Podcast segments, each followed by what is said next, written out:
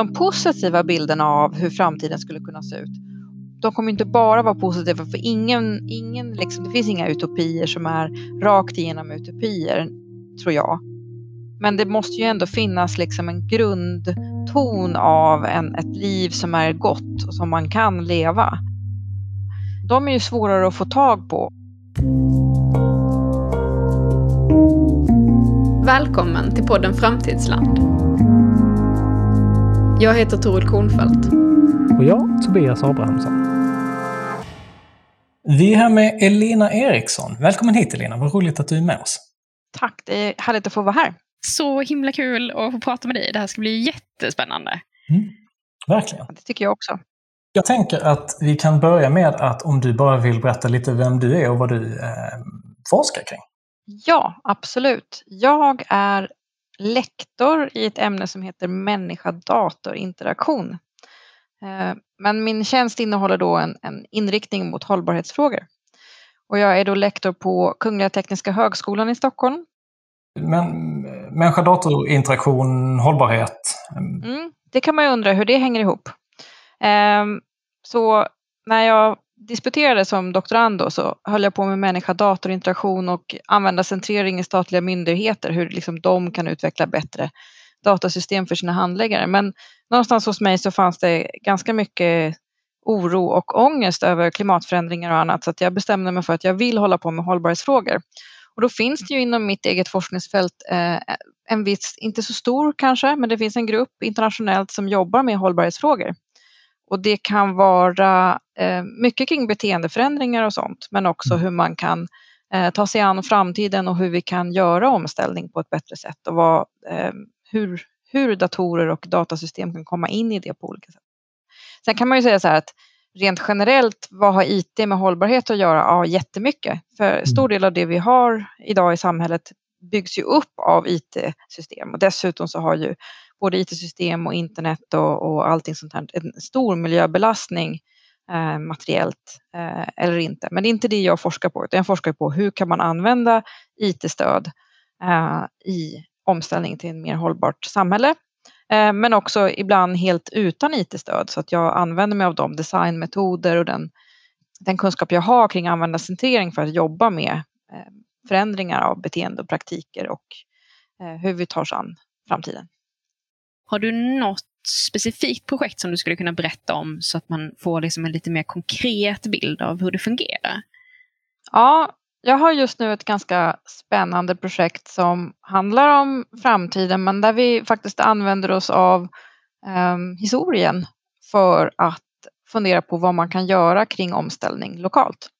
Så då ska jag säga att projektet eh, heter då Bortom möjlighetshorisonten och där samarbetar vi med Omställningsnätverket. Så vi har två personer från Omställningsnätverket som är en förening då som stöttar lokala omställningsinitiativ. Så att själva föreningen i sig gör inte saker, men de stöttar lokala omställningsinitiativ. Och de är våra samarbetspartners. De har varit med i hela projektet och gör det här tillsammans med oss. Och vad vi gör då, det är att vi utvecklar en workshopmetodik som man ska kunna använda lokalt. Så att om man är omställare och bor i en by och så skulle man vilja upprätta mer samarbete Eh, kring omställningsfrågor med kommunen eh, eller regionen eller med lokala närings, eh, personer från näringslivet så ska man kunna då när vi är klara med forskningsprojektet ta den här metodiken och använda sig av den. Och det vi gör där det är att vi istället för att prata om framtiden och hur, hur ska vi lösa det här de kommande tio åren eller någonting sånt så leder vi dem igenom ett, ett eh, tankeexperiment. Vad händer om finanskrisen 2008 inte var en finanskris? Det var faktiskt en oljekris. Och hela världen insåg eh, att vi måste göra någonting åt det här och det är bråttom. Så 2008 bestämde man sig för att man skulle ställa om. Eh, och då leder vi dem genom lite olika steg att både utforska hur skulle ett alternativt nu 2021 se ut om vi bara använde hälften så mycket olja. Och det är lätt att föreställa sig därför vi vet ju hur vi lever nu. Vi måste ju inte fantisera om någonting som inte finns utan man kan ta bort hälften eh, av oljan där vi står nu. Mm. Men vi utforskar också vad vi är tacksamma över och sånt och hur skulle vardagspraktikerna se ut. Och sen går vi tillbaka och funderar på vad har hänt mellan 2008 och nu för att vi skulle ha nått till den här nutiden då vi bara använder hälften så mycket olja. Och då får man fylla det med olika saker lokalt som man skulle kunna göra. Och sen efter det så kliver man ut och funderar på ja, men det här är ju det vi måste göra framåt för att om man ska följa eh, Carbon Law och Parisavtalet så måste vi minska våra utsläpp med 50 procent varje årtionde. Eh, så det är någonting vi har framför oss. Men då, då visar det sig att man blir väldigt fylld av energi och eh, tycker att det är ganska spännande just för att man redan har löst det. och det var inte så himla illa heller för man har massor man är tacksam över eh, om man har kunnat hitta saker i det här. Så det är en, ett av mina forskningsprojekt att vi försöker eh, Dels har vi utvecklat den här metoden men vi ska också förfina den och vi testar den tillsammans med omställningsnätverket och andra eh, intressenter. En av målsättningarna är ju att knyta nya kontakter och nya, kunna öppna upp nya vägar att jobba med sakerna framåt. Så det, det, är inte det att vi ska ha en, en punktlista över eh, sakerna vi ska göra imorgon och övermorgon utan snarare så frön till förändring. Nu vet jag inte riktigt hur länge ni har hållit på men har ni fått eh, respons på hur det har gått för de här grupperna efter att de har gjort den här typen av workshop och vad, liksom, vad som har hänt sen? Mm. Ja, det, har inte, det har vi knappt hunnit med. vi hade vår um, ena workshop, den senaste vi gjorde gjorde vi i maj och innan dess så tror jag vi gjorde en workshop i, om jag minns rätt, i början på april. Um, den vi gjorde i april, där, där har de haft, hunnit ha ett möte efteråt. De var ganska engagerade och intresserade av att göra någonting tillsammans.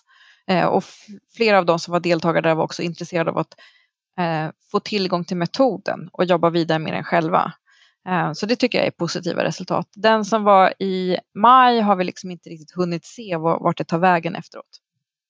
Just det, så tanken är till slut att det finns liksom ett sånt här eh, workshopmaterial som man kan få del av och använda. Det är liksom det ja, som blir. Absolut. Absolut. Tanken är ju att det ska vara Creative Commons-licensierat och att det ska finnas tillgängligt för vem som helst att ta del av och använda sig av. Men också att det då eh, blir överlämnat till omställningsnätverket så att de har facilitatorer som kan jobba med det här och som skulle kunna ta det vidare om de vill. Så det är absolut tanken att det ska eh, vara öppet för vem som helst att använda. Och jag tror att vi kommer behöva många olika verktyg eh, för att bryta ner den här Eh, kollektiva förnekelsen vi har, att vi står inför ett stort, ett stort skifte, ett stort samhällsskifte eh, där vi måste inte bara lösa klimatfrågorna men vi måste också förmodligen eh, lösa och bearbeta hur vi förhåller oss till omvärlden och naturen så att vi inte hamnar i fler sådana här kriser som vi befinner oss i just nu. Ja, för jag tänkte, vad är värdet av att ha den här typen av, att tänka på och prata om berättelser berättelser? Jag tror att det finns flera värden eller flera liksom anledningar till varför berättelser eller narrativ kring framtiden är viktiga. Eh, den ena är ju att när man får eh, information om klimatförändringar eller, eller sådana saker från eh, forskare eller från Energimyndigheten eller från IPCC eller någonting sånt där. Då är det väldigt fokuserat kring fakta och siffror som kan vara väldigt svåra att förstå vad de egentligen innebär för mig, för mina vardagspraktiker.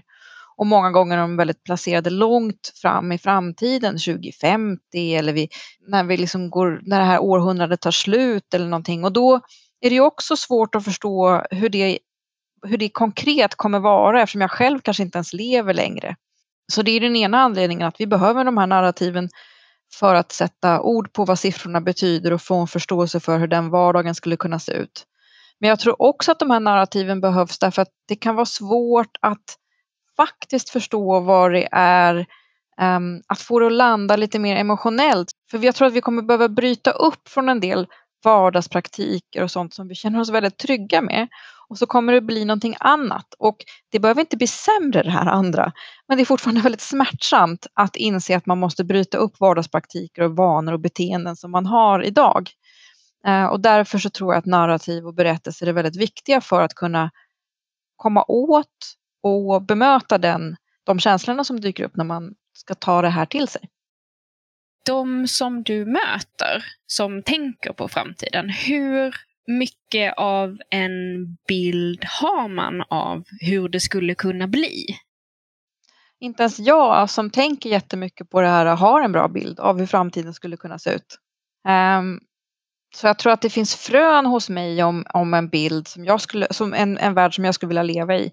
Sen har jag väldigt många bilder av dystopier av hur det skulle kunna bli. Typ Mad Max eller, eller motsvarande. För de kommer till oss, de blir vi liksom matade med via populärkultur. Men de positiva bilderna av hur framtiden skulle kunna se ut. Och då, tro, och då tror jag inte att de kommer inte, de kommer inte bara vara positiva för ingen, ingen liksom, det finns inga utopier som är rakt igenom utopier eh, tror jag. Men det måste ju ändå finnas liksom en grundton av en, ett, ett, ett liv som är gott och som man kan leva. Ehm, de är ju svårare att få tag på och, och de kanske ofta alldeles för mycket liknar det vi lever i idag. Att det är så vi föreställer oss det goda livet. Men det är ganska uppenbart att det är inte ett gott liv. Eh, och att det är framförallt inte ett gott liv om man tar med moraliska och etiska aspekter av att det är väldigt få av oss i världen som, som lever ett gott liv idag. Så, så eh, jag tror att det, det behövs sådana bilder. Och frågan var ju då om, om folk har en bild av framtiden. Nej, det tror jag inte att man har. Jag tror att det är ganska, vi är ganska dåliga på att eh, visualisera eller fantisera eller vara kreativa kring eh, framtiden. I Framtidsland har vi utvecklat tre scenarier som visar olika sätt att möta 1,5-gradersmålet.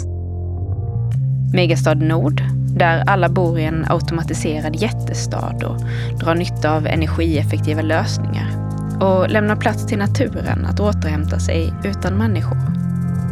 Djupgröna vågen, där alla bor i småbyar på landet, slutar resa och köpa så mycket saker och istället odlar mat i hållbart kretslopp.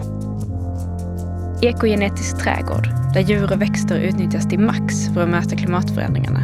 Med genmodifierad mangrove längs Östersjön, björkplast och kängurur hoppande fritt i Skåne. Längre beskrivningar finns på framtidsland.se. men jag tycker de här tre scenarierna är jätteintressanta. Eh, och det är ju klart så att jag, några, något av dem kanske ligger mig närmare om hjärtat än något annat. Eh, och jag tycker att det är intressant att det finns friktion i alla de här tre scenarierna. Eh, och att, man, att de är så pass eh, olika att man kan ställa dem mot varandra. Sen tror ju jag att förmodligen kommer ju liksom den mest sannolika framtiden bli någon slags mix av de här tre. Ehm, så så är det ju. Och om man ska jämföra med andra scenarier som jag har mött så, så kan man till exempel jämföra dem med eh, Energimyndigheten som tog fram fyra scenarier för det svenska energisystemet. Eh, och där den stora skillnaden då, eh, det var också utforskande scenarier så de tog, tog lite olika inriktningar. Eh, de har alla namn som har med musik att göra, så legato och espressivo och sådana saker. Men det som, man, som är skillnaden här, där är det ju väldigt mycket fokus på siffror och, och infrastrukturen och sådana saker. Och även om ni nämner det här så i de här scenarierna så ligger ju eh, beskrivningsnivån på en, på, på, en annan nivå så att man skulle kunna föreställa sig hur det skulle vara att leva i den här världen. Eh, som ni målar upp i de här, de här tre scenarierna. Sen finns det ju många andra eh, exempel på scenarier som, som målas upp men jag tycker det är intressant här är att det också är så att de är så långt fram i framtiden att ni visar på hur det kan se ut när vi har löst problemen men liksom där samhället ändå har fortsatt på något sätt. Eh, och att det kanske då finns också andra problem som dyker upp när, när man försöker lösa klimatfrågan.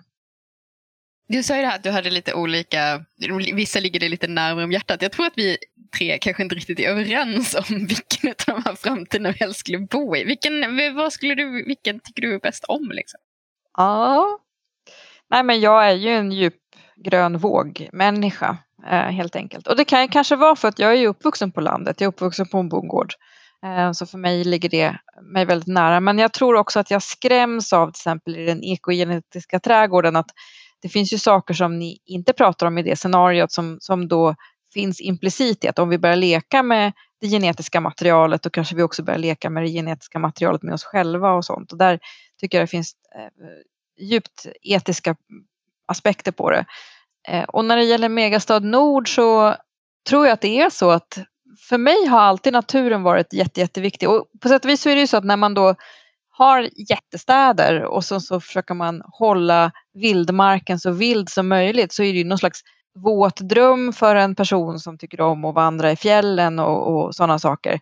Men vad jag får intrycket av i det scenariot så är det ju att man inte riktigt har tillgång till det utan man ska försöka lämna det så fritt som möjligt och så ska man bo i de här städerna. Och ja, nej, men det finns väl en anledning att jag bor i en förort eh, väldigt nära skogsbrynet om man säger så. Ja men precis. I, i Megastad Nord så är det ju mer så att man skickar ut en drönare lite då och då som kan ta en, en VR-upplevelse så att man inte, det inte kommer en massa människor och stör i naturen. Liksom. Mm.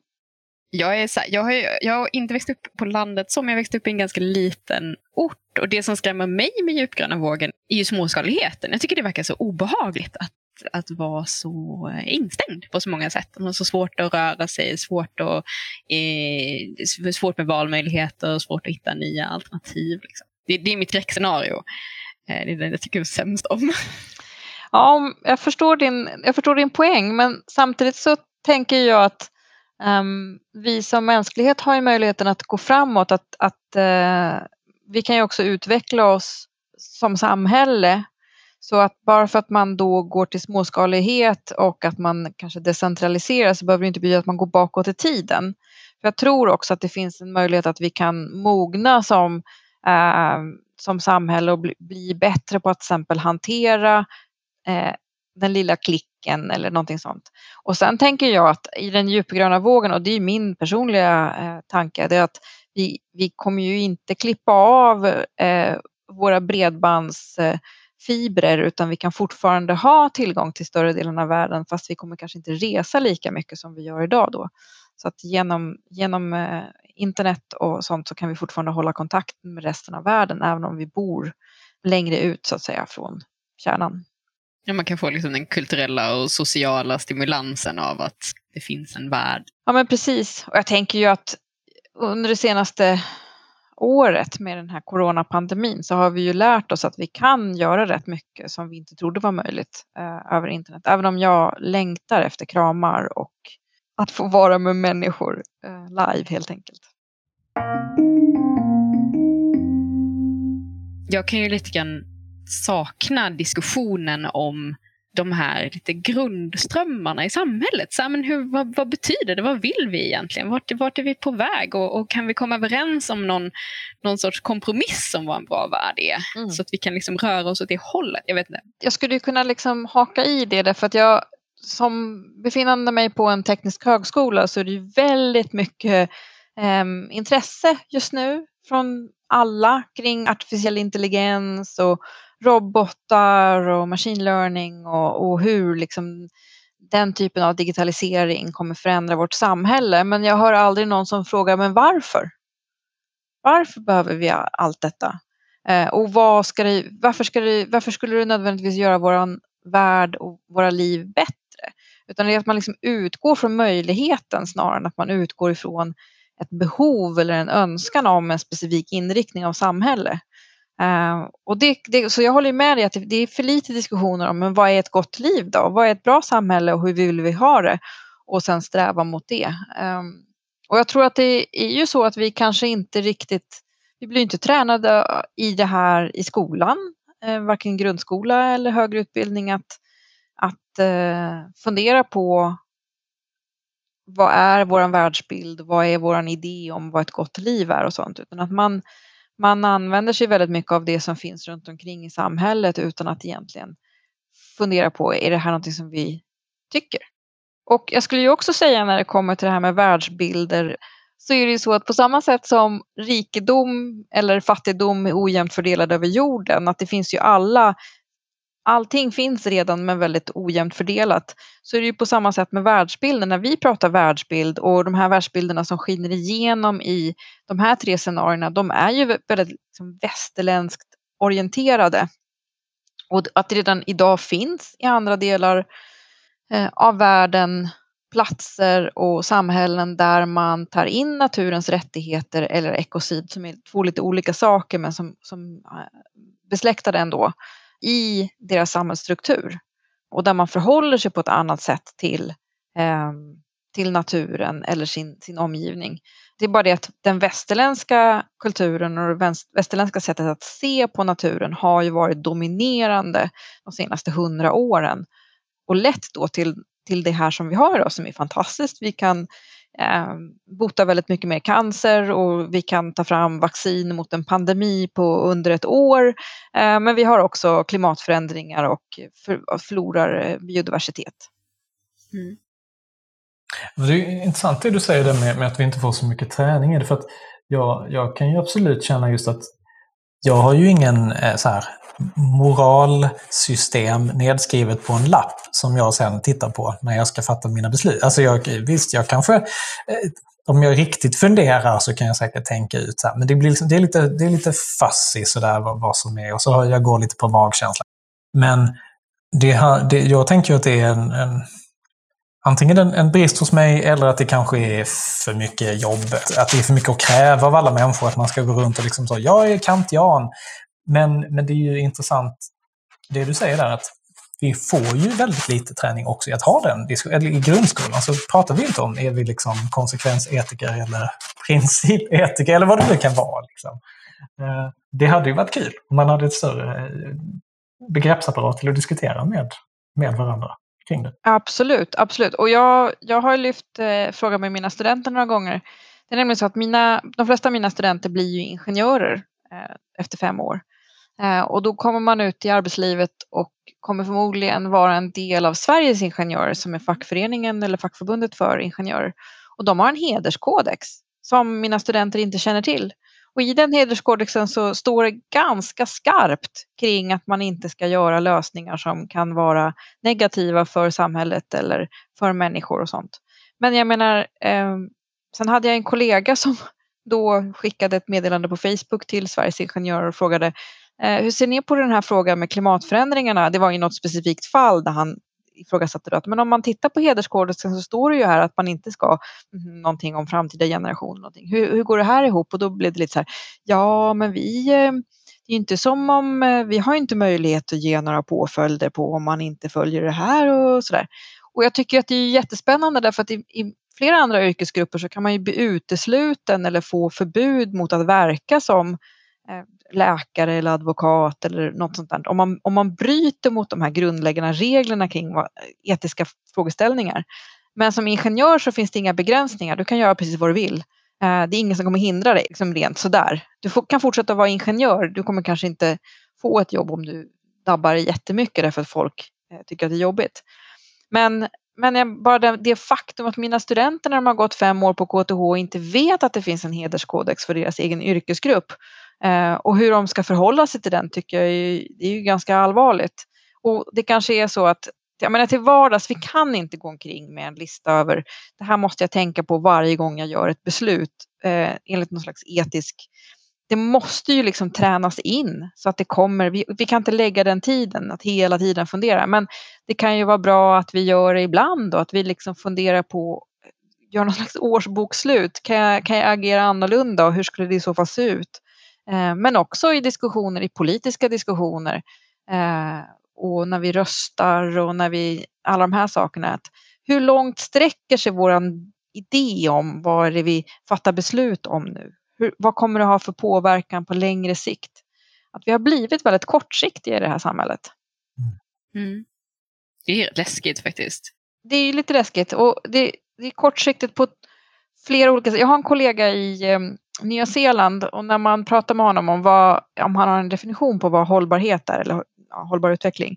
Då brukar han säga att sustainability is ethics expanded in time and space. Och den gillar jag jättemycket därför den, det får mig att liksom se hur det bara sprider ut sig. Att de beslut jag gör idag, de val jag gör, de, och det gäller då hela samhället och allting, det är ju någonting som kommer ge konsekvenser. Både tidsmässigt men också rumsligt. Mm. Och, och, det är vi sällan vi tänker på att min flygresa eh, till Thailand den påverkar inte bara mig, den kommer påverka så många andra människor över hela jordgloben eftersom vi släpper ut koldioxid i atmosfären som, som verkligen sprider ut sig över rummet. Så det är, en, det är en definition jag tycker är intressant att, och, det, och det behöver vi tränas i att se att det är någonting som sprider ut sig över rummet och över tiden. Just det. Om vi går tillbaka till eh, våra scenarier i framtidsland så, så var vi inne på, vi diskuterade lite vad vi föredrog sådär. Och då, om jag förstod dig rätt så kände du att den här djupgröna vågen-konceptet kunde vara liksom en, en, bra, eh, en bra framtid. Hur, hur tänker du? Vi, våra scenarier utspelar sig ju om 70 år sådär. Om du skulle placera dig i en djupgröna vågen-värld, nu är det lite strax innan midsommar här när vi spelar in. Eh, Eh, hur tror du, hur tror du din, din dag hade varit en sån här strax innan midsommardag framåt 2090 mm. i djupgröna vågen? Jag skulle ju misstänka att jag inte lever längre. Men om vi tänker oss att jag är en person i den här framtiden ehm, så skulle jag kunna föreställa mig att jag skulle gärna få vara akademiker för jag tycker det är jättespännande att få fortsätta forska och eh, lära mig nya saker och läsa och, och interagera med studenter. Men jag föreställer mig att jag kanske så här på försommaren eh, jobbar med att skörda hö eh, för att det ska finnas mat åt mina djur under, under vintern. Så att jag har lagt eh, mitt, eh, mitt akademiska arbete åt sidan under en period, tagit paus från det. Eh, och det är inte massa rätta uppgifter från studenterna och rapportera in betyg utan det har vi varit tvungna att flytta på de här studieperioderna så att det sker mer under de mörka månaderna under vintern. Eh, så, att, så att mitt liv är liksom uppdelat mera kring hur de här naturliga cyklerna på, ehm, med årstidsväxlingar och sånt, hur, hur det påverkar eh, arbetet. Och att jag förmodligen har minst två arbeten där det ena är att, att bidra i, till det lokala samhället. Så det kanske inte är mitt hö jag skördar egentligen utan jag skördar till den, den gemensamma ladan där vi kan eh, ta till våra djur, antingen att vi har egna djur eller att vi har något gemensamt eh, jordbruk där vi bor. Vad kan jag säga mer om det här? Jag tror att jag kommer att ha kontakt. Självklart så kommer det finnas människor som lever i andra typer av eh, ehm, årscykler så då kanske jag har kontakt med min nya zeeländska kompis och där är det ju vinter. Eh. Djupaste, mörkaste vinter. Så han kanske ställer frågor till mig om, om jag kan hjälpa till att hålla ett seminarium för hans studenter eller någonting via Zoom eller vad vi nu har i framtiden. Vi kanske står där som hologram. Um, och då måste jag ju liksom passa in det. Men det passar ganska bra med det här med höskörden eftersom eh, det är 12 timmars tidsskillnad så att då är det ju på natten här i Sverige uh, och då kan jag liksom lugnt gå ifrån mina uppgifter som jag har på dagen. Så då, det föreställer jag mig att jag kanske skördar hö helt enkelt. Just det. Då, men då var du inne på en viktig skillnad där jämfört med i, idag som kan vara att den här liksom, årstidsväxlingarna har en mycket större inslag i hur ditt arbete ser ut. Mm. Um, finns det något mer som du tänker är en stor skillnad jämfört med hur, hur du lever idag?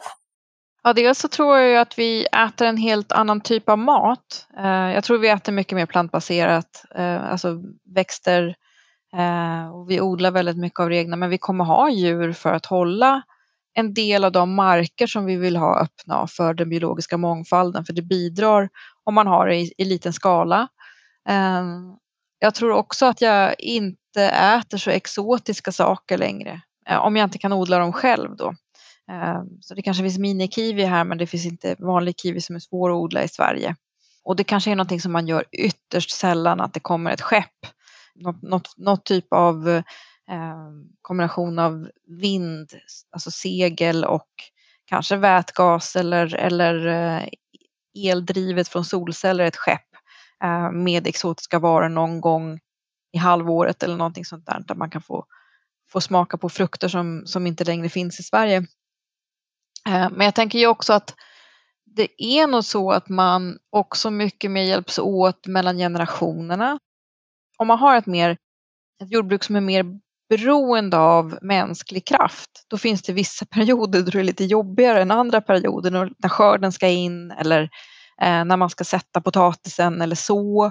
Och sen går det lite lugnare när det håller på att växa upp. Och sen så. så det finns ju massa sådana cykler då som man måste hålla reda på eller när man ska ha slakt. Man slaktar väldigt mycket på en och samma gång. Och sånt. Så jag föreställer mig att även skolgången för barnen är uppdelad och har lov vid olika tidpunkter för att det här ska kunna fungera. Ehm, jag tror också att man kanske har en lugnare tillvaro, att det kanske är mer så att man tar det lite lugnare eftersom man inte behöver resa runt och att man har hittat någon slags bra balans mellan hur mycket ska man bidra till Eh, det stora samhället och hur mycket ska man jobba i det lilla samhället där man bor. Vi kanske inte jobbar ihjäl oss för att vi inte har den här drivkraften att vi ska tjäna mer och mer pengar eller göra karriär utan man bidrar till liksom det gemensamma eh, på ett annat sätt och att man då har möjligheten att ha en sida som jobbar mer kroppsligt med kroppen men en annan del där man kan välja vad man vill utforska med sitt eh, intellektuella jag eller vad man ska säga. Jag tror att man också är duktig på att utbyta erfarenheter och idéer om hur man gör um, vardagssysslor så, där, så att man, man eh, lappar och lagar mycket mer än vad man gör idag för vi har inte den stora konsumtionen vi har men då kan man ju också ha ganska sociala evenemang kring det här att lappa och laga så att man kanske sitter och stoppar strumpor tillsammans i vintermörkret. Det låter ju, allt det här låter ju väldigt mysigt. Det låter jättemysigt. Mm. Vad är jobbigt? Vad är så irritationsmoment i vardagen? Vad är det som, liksom, som, som gör dig irriterad det här, i den här världen? Oj, vad gör mig irriterad? Ja, men jag är ju rätt less på våra grannar som inte riktigt förstår och som kanske inte riktigt ställer upp och dyker upp när det är de här gemensamma aktiviteterna så att man måste täcka upp för dem när det gäller höskörden eller någonting sånt där. Sen så tror jag att det kommer ju vara jobbigt också att, att ha det här tunga arbetet, eh, att, att ställa upp och jobba på gårdarna och, och göra de här gemensamma sakerna sliter ju liksom på kroppen på ett annat sätt än vad det kanske gör idag. Jag tror också att det, det, det, kommer vara svårt att upprätthålla den infrastruktur som behövs för att just kunna vara till exempel då om jag tänker mig internet, vara akademiker och fortsätta med en sån typ av arbete. Att det kan hända att vi inte har lika mycket resurser att investera i infrastrukturen och då blir det också ett lappande och lagande av den typen av infrastruktur.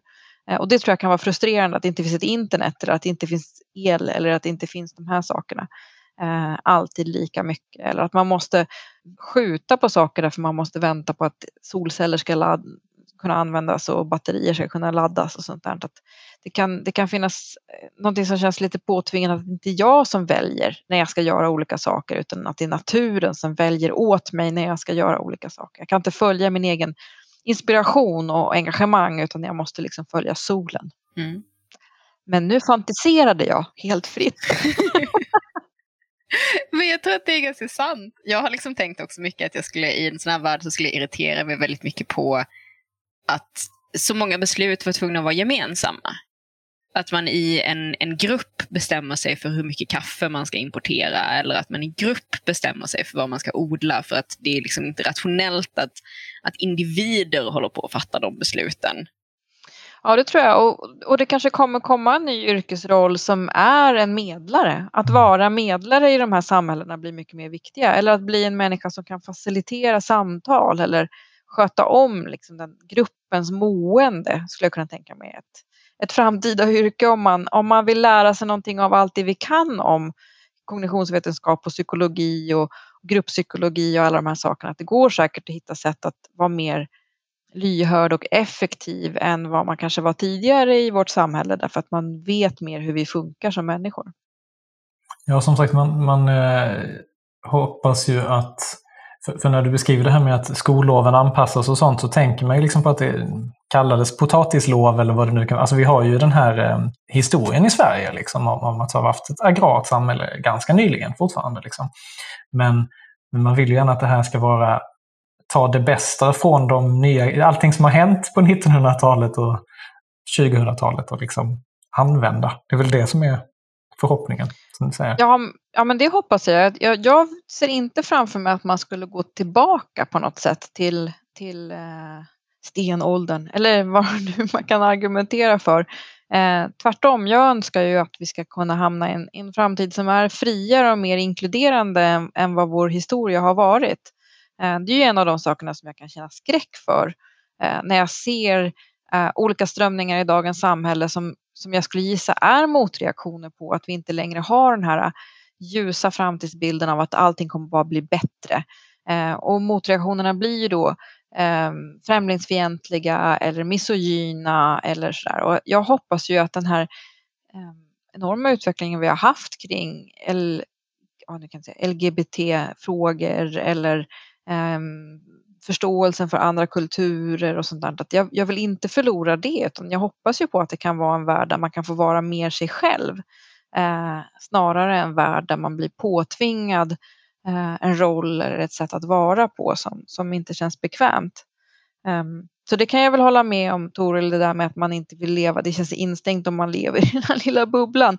Ja, jag skulle önska att vi levde i bubblor där man kanske var mycket mer öppen för att vi är olika eh, och att det är helt okej, okay, att alla kan bidra. Mm, det hade ju varit eh, skönt. det hade varit väldigt mycket bättre. Finns det något som du säger att du typ, medan du är ute på internet någon dag, snubblar över en, en um, samling Instagram-inlägg från 2021? Finns det någonting, eller säg 2019 innan det var pandemi, för det varit ett märkligt år. Finns det någonting som du skulle känna att du verkligen saknade? Alltså så där du verkligen skulle känna så i magen att åh, jag önskar, jag önskar att jag kunde göra det här. Jag tänker mig mjukglass. Uh, oh, ja. ja, mjukglass skulle kunna vara en sån här sak som jag saknar.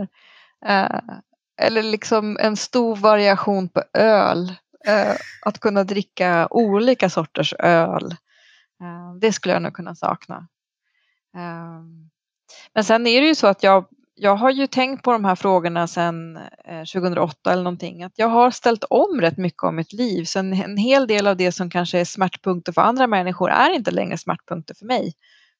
Därför att jag har i princip slutat flyga så att jag inte åker på långa flygresor och sånt där. Ehm, och jag tror att det, det jag har fortfarande um, lång väg att gå för att hamna inom det klimatavtryck som, som vi kan ha på jorden. Uh, men jag har också hunnit bearbeta och hantera de känslor som dyker upp när man börjar inse att det finns saker som, som man inte längre kan fortsätta att göra. Och det tar tid. Man kan, det är inte någonting som kommer försvinna över, över en natt så att säga. Finns det någonting som du kan känna om du tittar på de här eh, Instagram-cashen eller någonting sånt, att du skulle känna dig, alltså att det kändes äckligt eller absurt. Eller du vet, så här, på det här sättet, man om man tittar på historien idag, så kan man vara så här, hur kunde de? Eller det är kanske fel sorts värdeord, men man kan, man kan titta på historien och få verkligen en känsla av att man, att man, att man inte kan begripa hur människor har varit så korkade. Mm. Jag har redan en pet peeve. Ehm, det, är, det är redan nu så, eftersom jag då föreställer mig att vi måste ställa om världen och jag har börjat titta på de här frågorna, en sak som jag känner mig otroligt frustrerad över redan idag, det är ju alla dessa plaster som hamnar ute i naturen och som finns kvar och bara blir mer söndertrasat och svårt att plocka upp. Att man på ett så naivt sätt släpper ut saker i vår atmosfär och på vår jord som vi inte riktigt vet hur det kommer tas vara på senare. Så kemikalier och plaster och sånt. Jag, jag kan bli helt fascinerad över att vi har så få regleringar kring eh, nya kemiska sammansättningar som vi släpper ut. Det är för mig helt obegripligt eh, faktiskt. Det är också så himla roligt, man bara så, åh, vi har gjort det här materialet som är mer hållbart under fler liksom förutsättningar än nästan allting annat som finns. Mm. Det är mm. liksom mer hållbart än glas för stötar, det är mer hållbart än trä så fort det blir blött, det är mer hållbart än keramik. Alltså, det är så mer hållbart än allting. Så bara, vad gör vi med det? Engångsgrejer! Ja, och man tänker så här att det kanske inte hade varit ett problem om alla människor visste att det här är absolut ingenting vi ska lämna kvar någonstans utanför en förbränningsstation. Eh, men så är det ju inte utan människor slänger ganska slarvigt ifrån sig eh, så enkla saker som fimpar som, som liksom innehåller plast som kommer finnas kvar långt efter att liksom jag har dött så kommer de här fibrerna från de här fimparna ligga kvar i naturen. Det tycker jag är, det är, så, det är så konstigt. Mm. Det är också konstigt för att det inte är om man tänker andra vanliga grejer som det här med att äta kött eller resa eller någonting sånt så finns det liksom en vinst som jag kan se. Att man tycker det är gott. Eller att man får titta på en fin plats. Eller sitta på stranden. Men liksom, det är inte jättemycket vinst som finns i, i att slänga min fimp. När du slipper gå 20 meter till en soptunna. Det är ju det. Jag har en sak som jag funderar lite på om man ska ta, om man ska ta tillbaka det lite grann på en så här, eh, lite större metadiskussion, om man kopplar tillbaka till din forskning och, och, hur du ser på de här frågorna i stort. Finns det, har du, du var liksom inne, precis inne på pet peeves, finns det någon missuppfattning eller feluppfattning som du stöter på hos folk när det gäller de här frågorna? Eh, in, I stort eller litet som du verkligen skulle vilja rätta till? Någonting som är så här, jag önskar att folk inte tänkte så här? Ja, det, det har jag. Jag har några stycken, men jag kanske kan välja ut någon som jag pratar om. En som jag tycker är jobbig, det är ju att man inte riktigt har förstått hur stor omställningen är. Och det tror jag kommer ta tid innan det landar hos människor. Därför är jag ju väldigt glad att man har tagit fram den här Carbon Law eh, som är då en slags tumregel som säger att vi måste minska våra klimatutsläpp med 50 procent varje årtionde med start från 2020. Den är bra därför att den är väldigt pedagogisk. Man kan föreställa sig vad hälften så mycket är och sen nästa årtionde måste man göra hälften så mycket. Sen är den ju inte bra därför att den säger ingenting om klimaträttvisa. Eh, för det kanske är så att vi borde i västvärlden minska betydligt mer så att andra har ett större utrymme. Och eh, att vi troligtvis behöver minska ännu mer för att Parisavtalet eh, bygger på scenarier av carbon capture and storage, alltså att man, att man tar koldioxid ur atmosfären och på något sätt fångar in den och gräver ner den och där finns det inte tekniska lösningar idag. Så det tycker jag är frustrerande och jobbigt.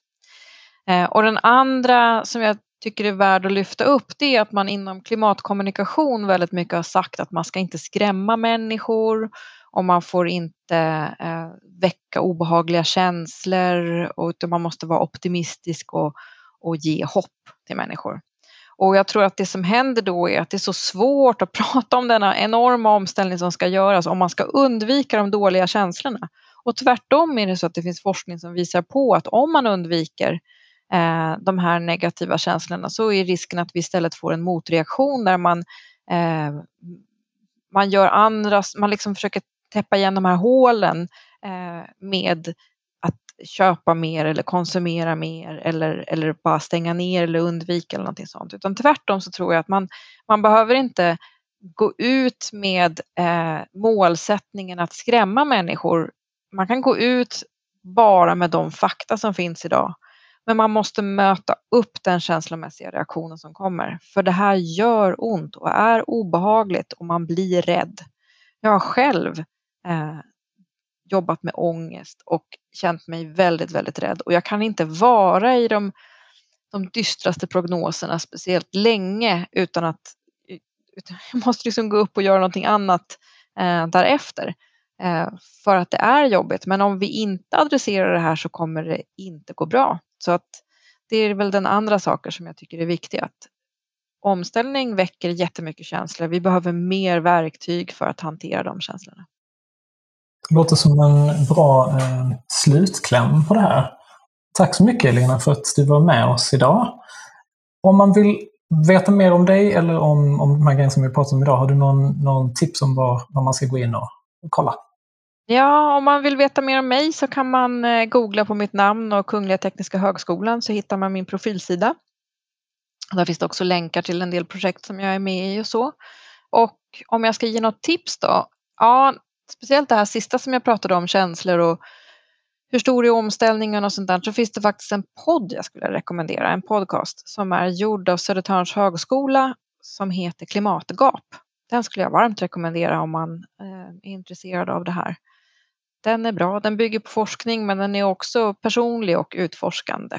Vi slänger upp en länk till både till dig och till den i eh, texten till det här avsnittet. Tack så hemskt mycket.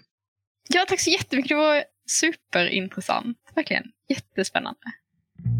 Du har lyssnat på podden Framtidsland där vi pratat med Elina Eriksson, KTH. Elina är också en av de forskare som vi har samarbetat med för att ta fram våra scenarier i Framtidsland. Du hittar länkar till Elinas forskning och annat som vi har pratat om i det här avsnittet på framtidsland.se. Där finns också bland annat noveller som utspelar sig i våra scenarier och mer information om klimat och omställningsforskning. Framtidsland finansieras av Famas. Vi två heter som sagt Toril Kornfeldt och Tobias Abrahamsson. ljudproducent för det här avsnittet är Tobias Andreasson. Det här avsnittet producerades våren 2022.